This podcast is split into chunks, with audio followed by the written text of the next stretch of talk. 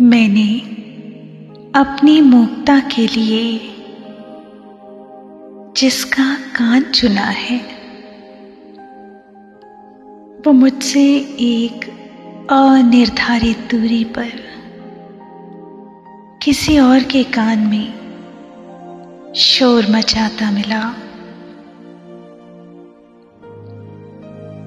अपने सिर के लिए जो धसाव मैंने तकिए में खोजा। वो किसी दरिया के जल में गुम गया था।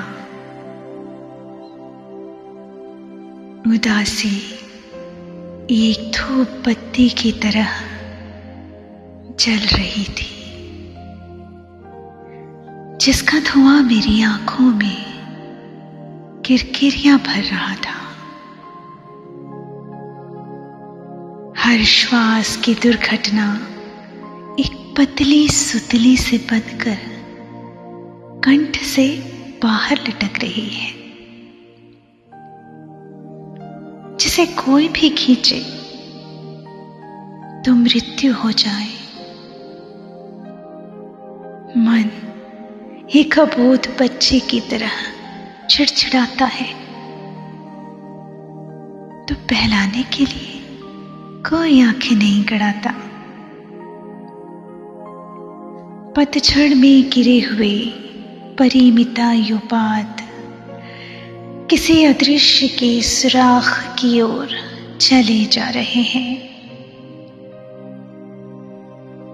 इतनी त्यजनीय निकली मेरी मासूमी कि उसे महसूसा ही नहीं गया।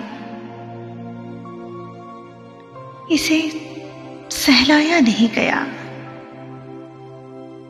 अट्टहास से फोड़ा गया। भाषा जब एक चोट की तरह लगती है तो लहू नहीं, मन से पुंडरी काक्ष भी बह जाते हैं। एक खोल है ये देह इसमें ठसा ठस भरी हुई हैं संवेदनाएँ। कोई से ओढ़कर सोए तो निश्चित ही पसीने पसीने हो जाए। हड़बड़ाहट की हाफ़ का एक चेहरा ज़ोर ज़ोर से साँसें लेता है। उल्लास की उलाहना करता हुआ, हमारी उम्र में विलुप्त हो जाता है। हमारी प्रतीक्षा की निर्जनता में कोई नदी नहीं फूटती। उस पर एक छिल्ली की तरह हमारी ओष्ठ का झूठ पड़ा रहता है। मैं एक अचरज की भांति अपने शयन कक्ष में अंत के अंधकारों को छूती हूँ।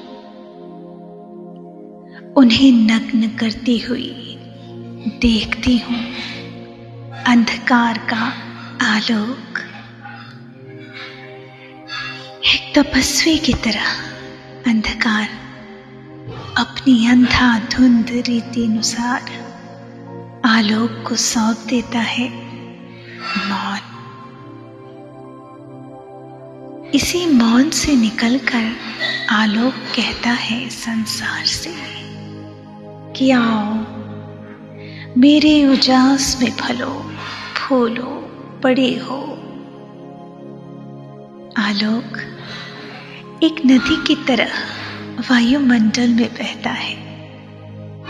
अंधकार के मन चाहे चूक से उजास एक भाषा की तरह आस दे रहा है हमें। मैं इस आस से बिंधी एक आत्मा ही ना हूँ।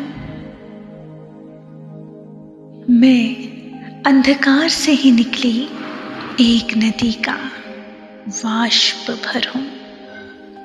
किसी को न दिखने योग्य। सबसे छिपी हुई आत्माहीना।